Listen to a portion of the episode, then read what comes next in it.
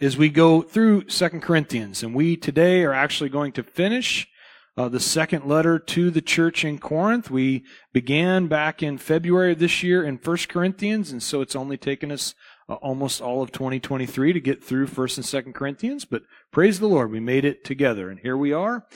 As we get ready to delve into this final chapter of 2 Corinthians, let me just remind you that Paul writes both of these letters to a group of people he knew very well. He had spent a, a tremendous amount of time uh, with them, some 18 months as he was planning the church, and his feeling towards them, he really reflects upon this in his first letter in chapter uh, 4 of 1 Corinthians verse 15. He says this, For though you might have 10,000 instructors in Christ, Yet you do not have many fathers, for in Christ I have begotten you through the gospel. And so his feeling about the Corinthians is they were like his kids spiritually. He loved them like that. He cared for them. He wasn't going to give up on them because he viewed them as his spiritual children. He had seen them come to know the Lord. And so as he gets word of all the issues that have now taken place in Corinth, uh, Paul writes to them in the first letter to talk to them about their, their giftings. They'd had tremendous gifts. In fact, the word in the Greek is the word uh, charisma. And you might notice the root word inside that is the word charis it means grace. And so they've been given all these graces, all these gifts, not because they've done anything or they were so super awesome, but just because Jesus loved them enough to give them these giftings. And yet, as they had these gifts, what they lacked was maturity. They lacked love. And so they have all these amazing gifts, but they do not love people. And what Paul wants to say in chapter 13, he spends time of 1 Corinthians saying, even though you've got all these gifts, if you don't have love, you're like a sounding uh, gong or a, a banging brass. You're just a bunch of noisemakers, is all you guys are. But as he's writing to them, what he wants them to understand is they need to get right with the Lord. They need to correct these things that are happening inside the church. And so he writes essentially an open rebuke in 1 Corinthians. But as he gets to the end, he's, he's no doubt worried about how they're going to receive the letter. And, and in fact, when he gets word of how they received it, he was probably crushed, heartbroken, because many of them didn't listen to what he had to write. Instead, they just turned the tables back on Paul and they wanted to point the finger back to him. They, they questioned his calling. They questioned his character. They questioned even his physical stature. You're just a little guy. We don't have to listen to you. And so they, lash back out at the apostle Paul. And what we have in Second Corinthians is essentially their answer, his answer to their uh, answer to his first letter. So that ought to be easy enough to remember. But as we go through this second letter, what he wants to make clear is this old life that they used to live, what, when he saw them begotten in the faith, this was really the old man, the grave clothes that they were to put off because as he mentions in Second Corinthians chapter 5, maybe one of the most famous verses in all of this second letter. He says, Therefore, if anyone is in Christ, he is a new creation. Old things have passed away. Behold, all things have become new. And so his desire for them was to put on their new clothes, to look like the new Christians that have been born into this life, and the old man should be passing away. And as he's writing this letter, it's important for us to remember Paul wasn't just trying to defend himself. It would have been easy to want to defend yourself if you're Paul. But what he was really doing is he was defending the truth of the gospel. He wanted to make it perfectly clear that this is the, the beauty of the gospel that Jesus called sinners into a place of repentance and righteousness, not the righteous. In fact, by Jesus' own words in Luke chapter 5, as he was speaking to a bunch of self-righteous uh, indignant Pharisees, this is what he says in chapter 5, uh, verse 31. I'll actually begin. Jesus answered and said to them, Those who are well have no need of a physician, but those who are sick. I have not come to call the righteous, but sinners to repentance. And so for those that thought they had it all together, thought they were all right, Jesus says, You don't have any need of me, but those who are sick, those who are looking for help, they're the ones that really need me. These are the ones that you send the physician, the great physician, after. And the reality is, for this church in Corinth, they were very sick. They had uh, deep needs for a doctor. And this is Paul's desire, is for them to, to truly, in the words, uh, the, in my vernacular, in the Brock Ashley version, what he says here in chapter 13 to wrap it up is, you better check yourself before you wreck yourself. These Corinthians were about to wreck themselves in a major way. And so Paul's going to call them to the carpet to say, you need to check yourself at the door. Now, verse uh, 1 of chapter 13, as he wraps up this letter, he says, This will be the third time I am coming to you, and by the mouth of two or three witnesses every word shall be established. Verse 2 I have told you before and foretell as if I were present the second time, and now being absent, I write to those who have sinned before and to all the rest, that if I come again, I will not spare. And so as Paul begins this 13th chapter and wraps up the letter, he's going to again mention his third visit. Now I talked to you last week. There's lots of debates about is this the second time Paul came, the third time Paul came, and we get ourselves all spun out with those details and you miss the message, what Paul's trying to communicate. He actually goes back to verse, uh, or chapter 19 of Deuteronomy, verse 15. You guys love Deuteronomy, so you probably have this memorized. But for the rest of you, I'm going to read it. Here's what he, uh, Moses writes. One witness shall not rise against a man concerning any iniquity or any sin that he commits, but by the mouth of two or three witnesses the matter shall be established. And so he's now speaking to the law that in the law of Moses, if you have an issue with someone and you believe they've committed a sin or a wrong, you have to have two or three witnesses to be able to corroborate that story. And so as the Corinthians have come after Paul, they don't have two or three legitimate witnesses to any of the things that they've thrown out. Any of these false teachers have thrown out against the apostle Paul. But this time he's not speaking as if he were defending himself or even as an investigator into the issues that have taken place. He's actually speaking here as a judge. What Paul's saying is, I'm going to come and I'm going to judge. I'm going to look at the witness accounts and I'm going to make a determination about what's going on. And when I come, uh, I am not going to spare, is what he says in verse 2. Now that seems pretty harsh. Like Paul's getting ready to, to jerk a knot in a few people's tails. But remember, just as a parent who's disciplining in love, this is what Paul wants to do. He's going to have to lay things and set it straight. They've questioned his calling and this, by the way, is a calling Paul received from God. No man told him he was called to go to the Gentiles. God said so in Acts chapter 9. He told him where to go, what to do. And so if they're questioning Paul and his calling, what they're really doing is they're doubting God. They're doubting God and God's decision making, which is always a, a place where we need to really check ourselves. We need to question when we begin to question God and his character and his decision making. And I would ask this if you're going to question God's decision making, whose decision making do you really want to rely upon? I mean, you want to rely upon the news?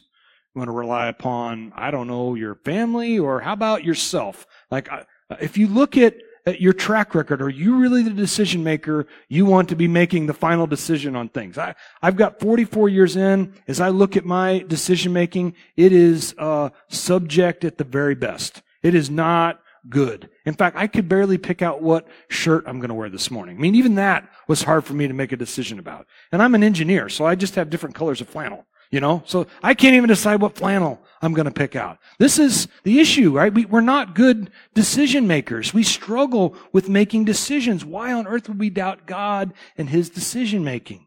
Now, Paul continues here in verse 3. He says, Since you seek a proof of Christ speaking in me, who is not weak toward you, but mighty in you. For though he was crucified in weakness, yet he lives by the power of God. For we also are weak in him, but we shall live by, we shall live with him by the power of God toward you. As Jesus was nailed to the cross, the people that gathered around no doubt thought that this is weakness.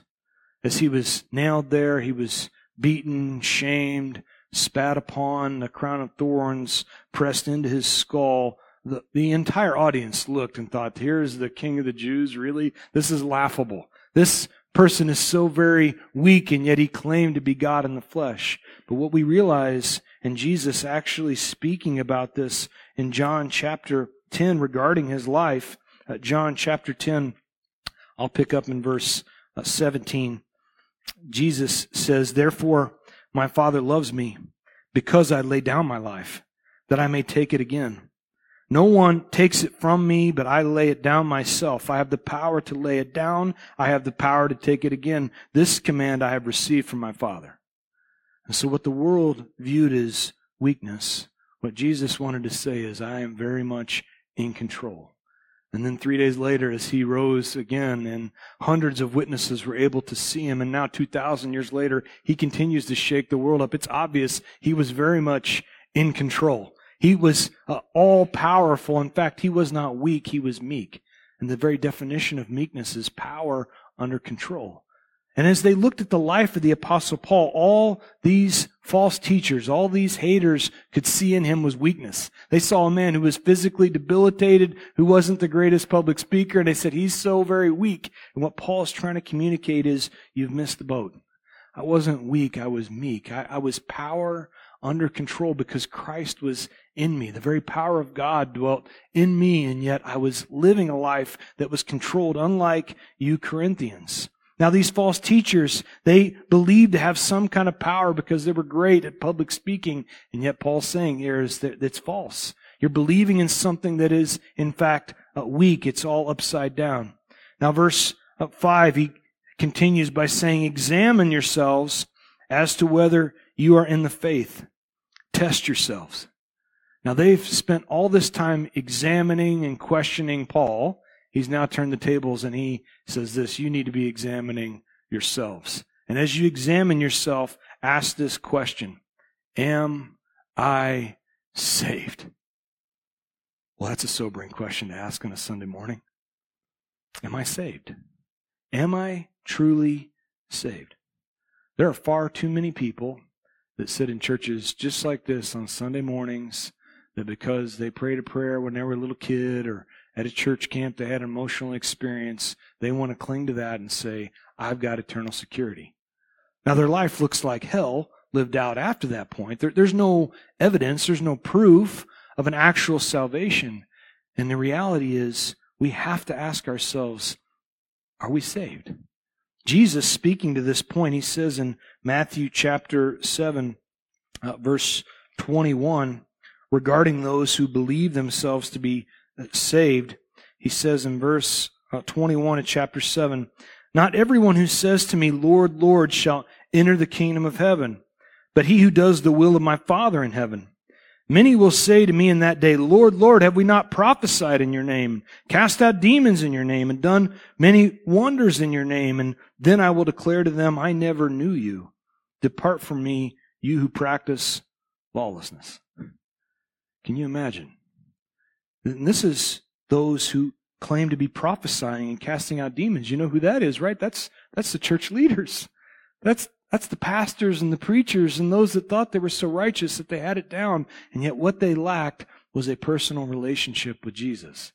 This is the warning. Paul continues here in this verse. He says, Examine yourselves as to whether you are in the faith. Test yourselves. Do you not know yourselves that Christ is in you, unless indeed you are disqualified? If the question is, am I saved? The, the way we know is the follow up to that is Christ in you? Do you have Jesus living and dwelling, having his position in you from the inside out? And, and if it's anything else you're relying upon, it, it's, it's not good enough. It doesn't matter the position you hold in church or with a company or in a family. It's a one-on-one personal relationship. God has many children. He has no grandchildren.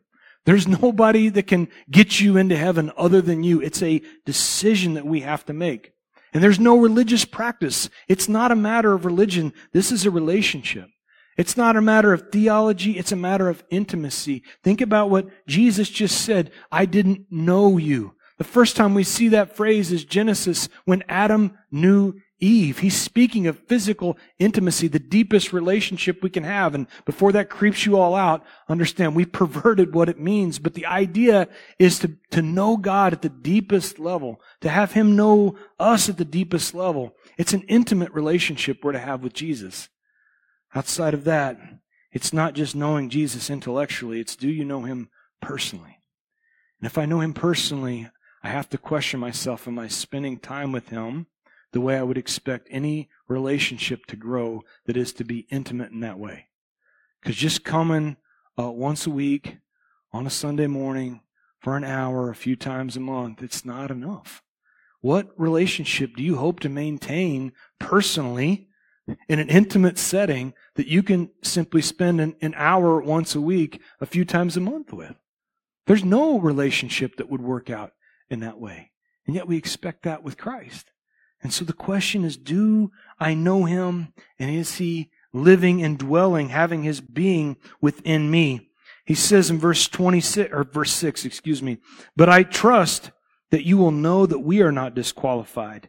And now I pray to God that you do no evil, not that we should appear approved, uh, but that you should do what is honorable, though we may seem disqualified.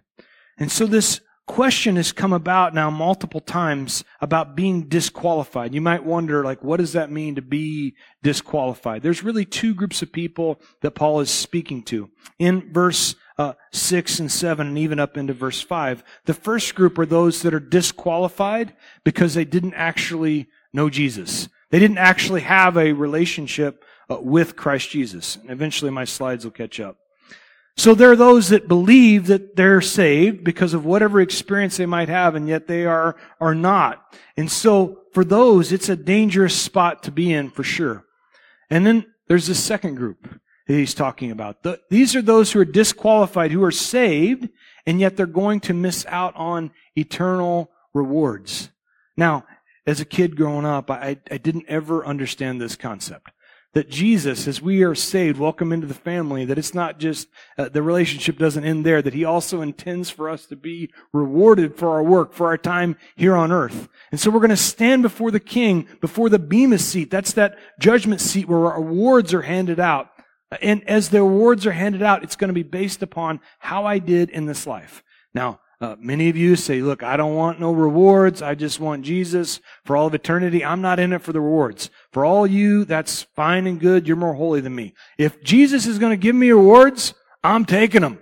I'm going to stand there, and if he's handing them out, I want a big old pile. I want it so high you can't even see. Where's Pastor Brock? He's somewhere behind that pile of awards back there. That's where I want to be at. Right? If we're being truthful, we want to accept his rewards, especially as we consider what this life looks like with all the things that we have to, to give up.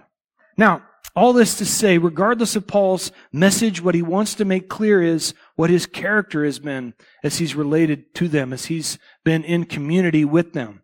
And what he's told them here is that you've known the right thing to do. Now the charge is for you to go and do it. Right? You've known the right thing. Now go and do the right thing. It's just that simple. And as we go and we do the right thing, when we're in a right relationship with Jesus, it should look like fruit. There should be fruit in our lives as we grow in a relationship with Him. What is the fruit of the Spirit? But Galatians 5 says, love. This is the fruit. And when we bite into the fruit of the Spirit, it tastes like joy and peace and patience and kindness and goodness and gentleness and faithfulness and self control.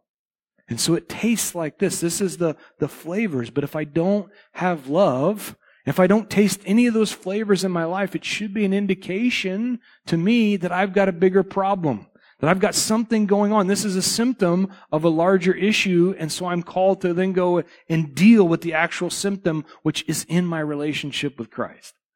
Now, as we continue, he says here in verse 8, For we can do nothing against the truth, but for the truth. For we are glad when we are weak and you are strong.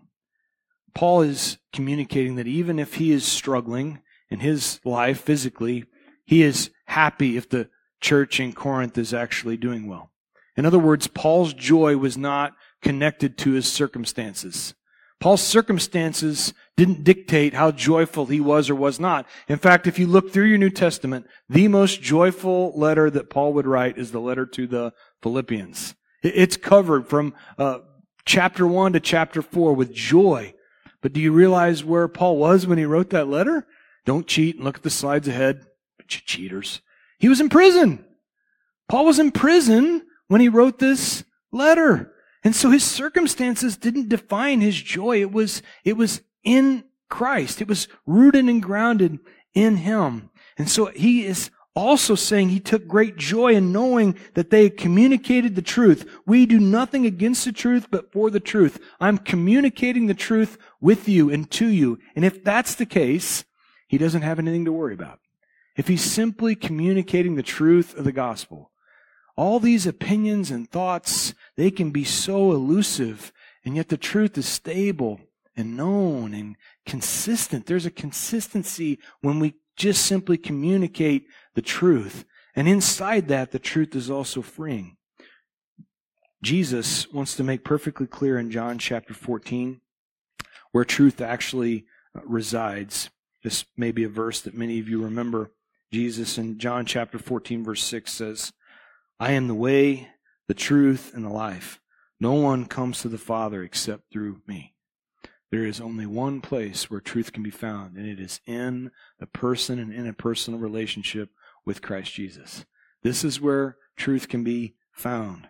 Now, inside of this, he says in John chapter 8, verse uh, 30, I'll begin in verse 31. Jesus said to those who believed in him, If you abide in my word, you are my disciples indeed, and you shall know the truth, and the truth shall make you free. But as we desire to have freedom in Christ, it is found in the person of Jesus. That the truth actually becomes this freeing experience. The chains come off because no longer am I shackled to my old flesh, to this old lifestyle. I can now be truly free for the first time. He continues in verse 10 Therefore, I write these things being absent, lest being present I should use sharpness according to the authority which the Lord has given uh, me for edification and not for destruction. And so Paul here wants to communicate life to them. He wants to see them built up. And this authority that he's been given has been given to him uh, by God. And as he's been given this authority, the reason for it isn't so that they can be destroyed. As they heard these words, no doubt they thought, Paul's just after us. He wants to be harsh and hard on us, but he wants them to be built up. Now, I didn't re- read the rest of verse 9, so go back and read that. Sorry. And this also we pray, that you may be made complete. That is, the Apostle Paul's now two letters into this relationship with the Corinthians, and they've attacked him personally, they've attacked his character and his calling. Uh, notice with me how Paul responds. It's much different than what I would respond if you attacked my calling and my character. I'm going to be a lot more like the guy in the picture here. I'm looking to call down fire and smoke people, Lord. Let them have it. I mean, bring the fire upon them. They're questioning me. How dare they? And yet, what I'm convicted by is here's Paul in verse 9 saying, And we pray for you. Verse 7, he says, Now I pray to God that you do no evil. He was consistently praying for the church in Corinth. His desire was for them to be made perfect or the word to be complete, but he was spending time in prayer for them. This is how Paul was able to, to think these wonderful thoughts about them and have joy over them. It's because he spent time in prayer praying over them. Regardless of the way I am made to feel, what I encourage you is to pray for people who hurt you. I know it's difficult. I know that that suggestion sounds almost uh, too hard to possibly bear it. And yet, here's what I'll promise you. If you will commit to consistently praying for people who have done you wrong, who have hurt you, or a total pain in your backside, if you pray for them, what I will promise you is uh, not that they will change. I can't promise that. But what I can promise is you will. Your heart will soften. Your heart will change. What I put up here on the screen, I've noticed this in my life to be true, is that you cannot stay mad at someone you pray for consistently. If you pray for someone consistently, you cannot stay in a spot of anger towards them. This, by the way, is why I am constantly asking Angela to pray with me. I'm like, I am going to do something stupid at any minute that's probably going to upset her. So if I can have her pray with me, maybe, just maybe she won't be able to stay mad at me. I know this to be true spiritually.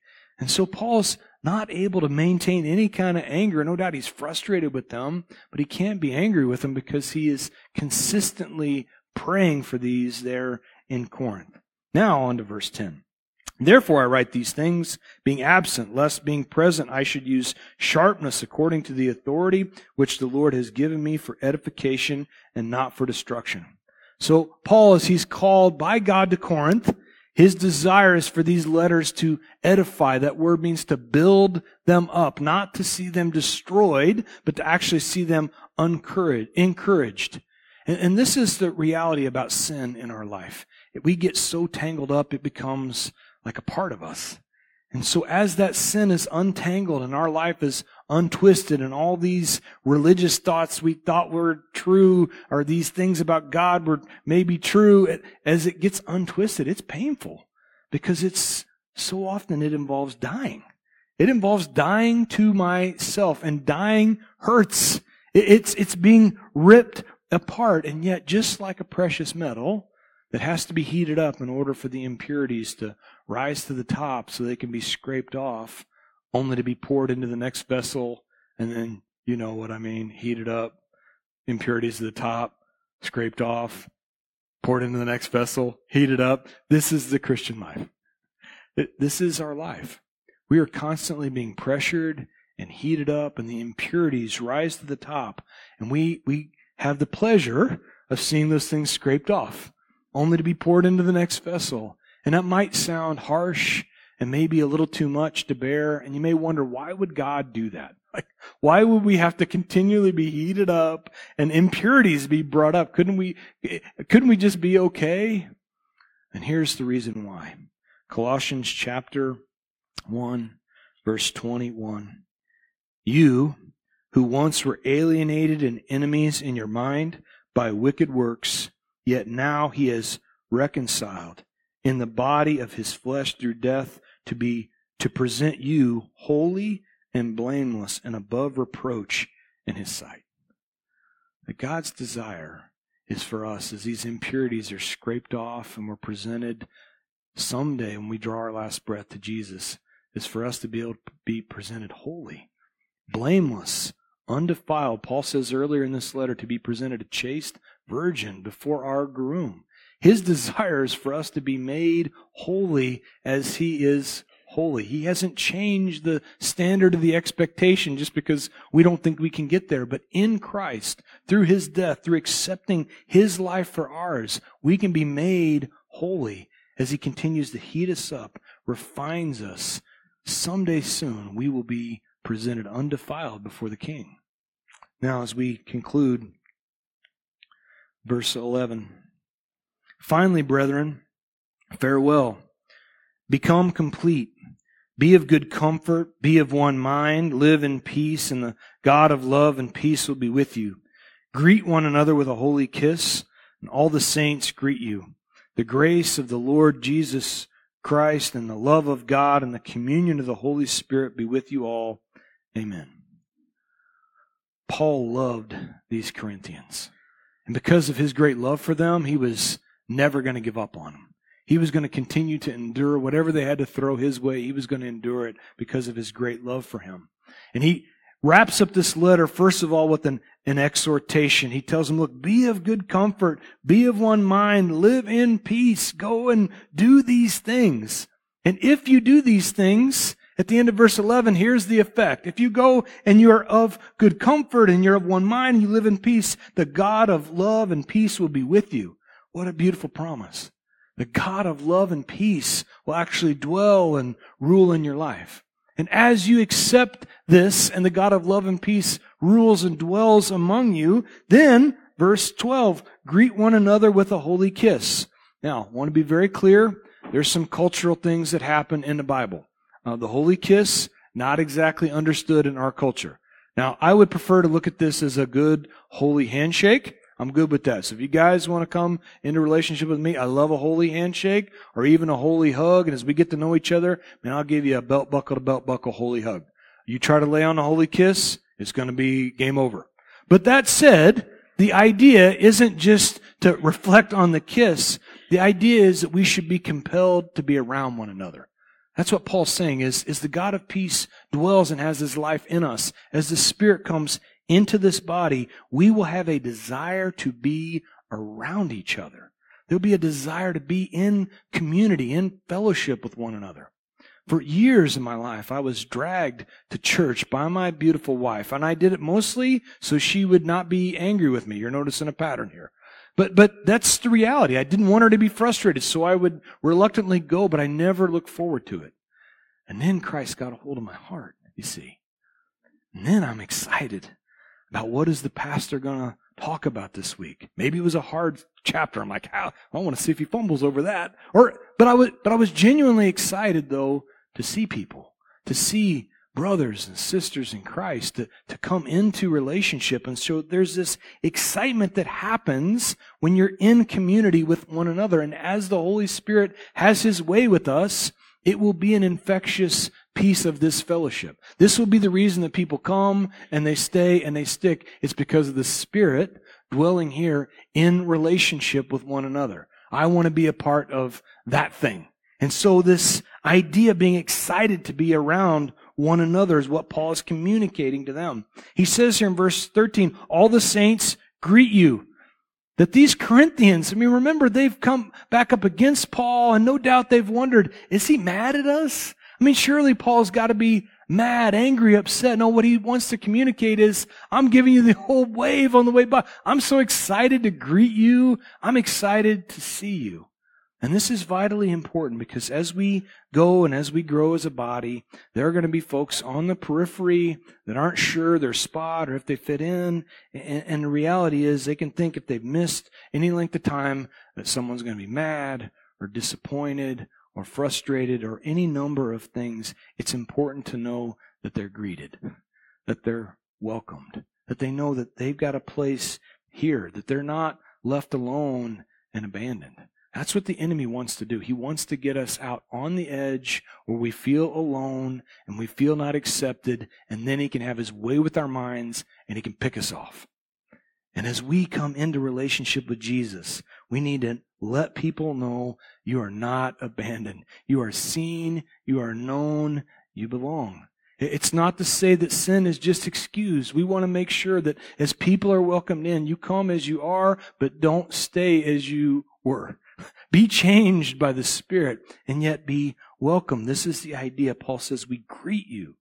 And then lastly, he wraps up with this beautiful doxology, the grace of our Lord Jesus Christ and the love of God and the communion of the Holy Spirit be with you all. Amen. And so Paul prays this blessing over them. And I'd love to just say, uh, I read that and that was it, right? Close the book, we're done. But here's what I was troubled by. Uh, verse 11, he, he starts this by saying, uh, become complete. He begins this close by saying, become complete, and then he gives the blessing. He, he gives us a little exhortation. Now, why couldn't he just say, uh, be awesome, or you be you, or you do, you're okay, I'm okay, we're all okay, here's a blessing. But instead, Paul says, become complete. The word could also be translated in your Bible as maybe mature, or maybe even perfect. And so he's now tacked on completion, maturity, perfection, and tied it to if you desire to be blessed, you need to grow up. And this is hard, right?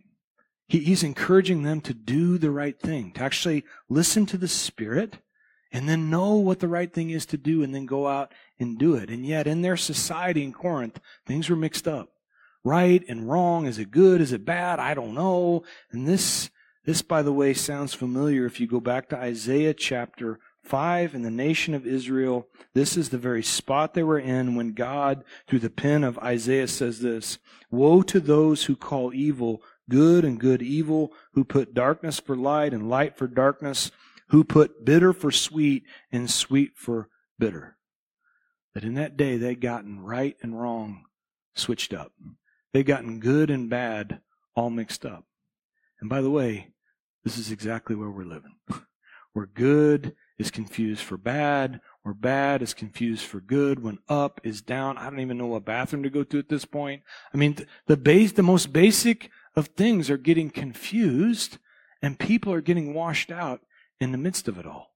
There, there are real people being confused in this spot, you see. And so we, we can't just simply shake our fists and say it's not right, we have to be willing to step in and say, this spirit that exists is what's not right. The spirit of the enemy that wants to confuse our children, that wants to confuse us as a society, this is what's not right.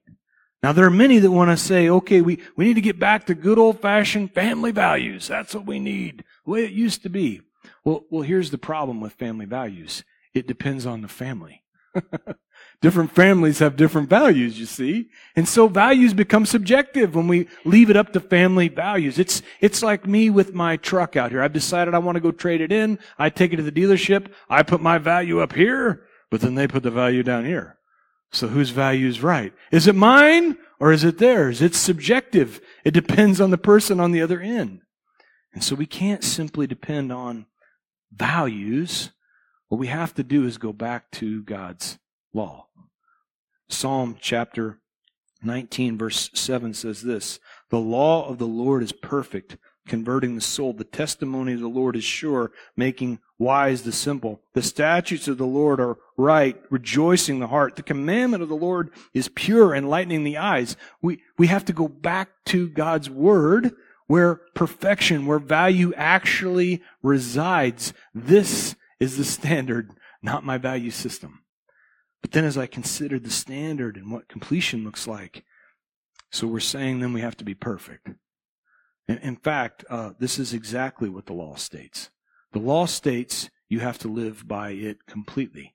And, and for those that go, hey, look, I'm a New Testament Christian. That's why I don't read the Old Testament. It's so confusing. I just go by what Jesus says. I'm just Jesus all the time. I'm only going to listen to Him. None of that Old Testament stuff. In fact, I'll live by the Sermon on the Mount. And every time I hear somebody say something like that, I wonder, have you actually read the Sermon on the Mount?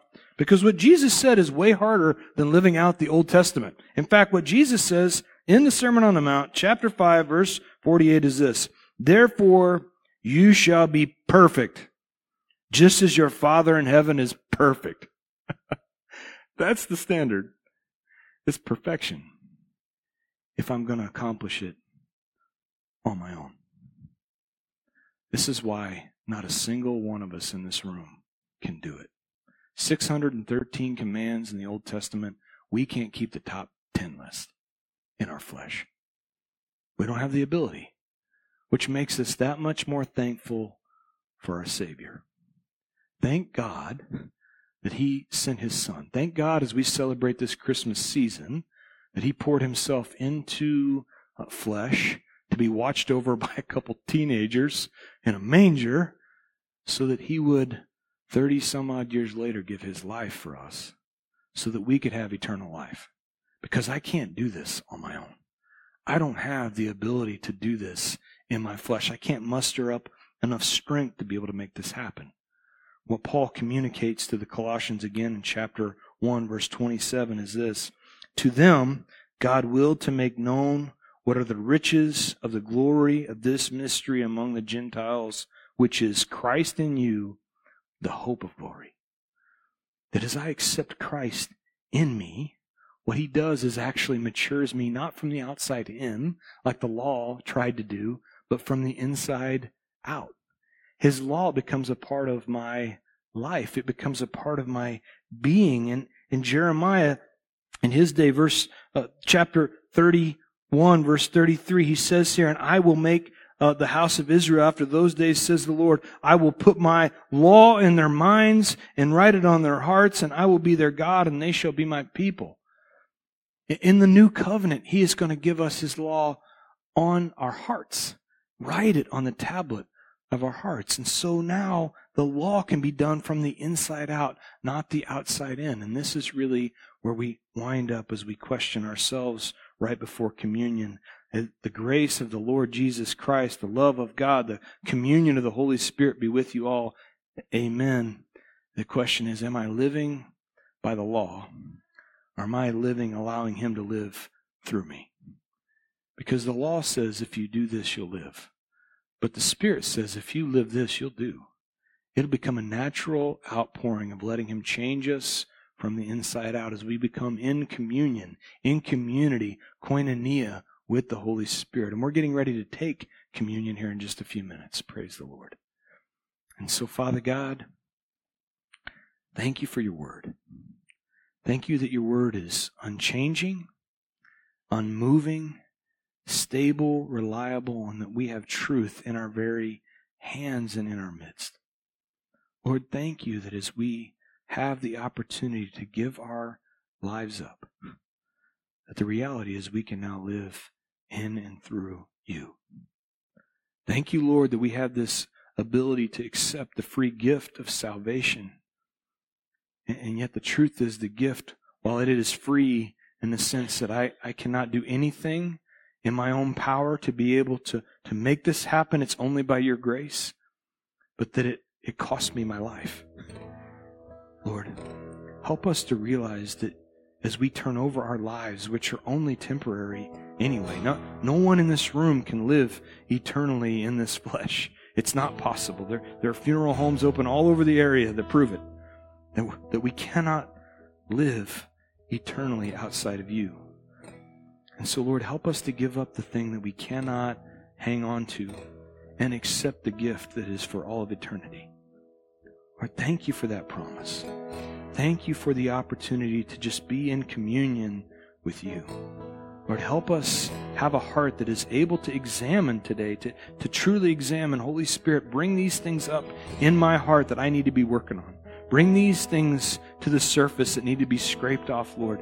Examine me from the inside so that I can become more mature, more complete, be made more perfect so that I can be presented before you someday, Lord. Help that be our prayer as we reflect.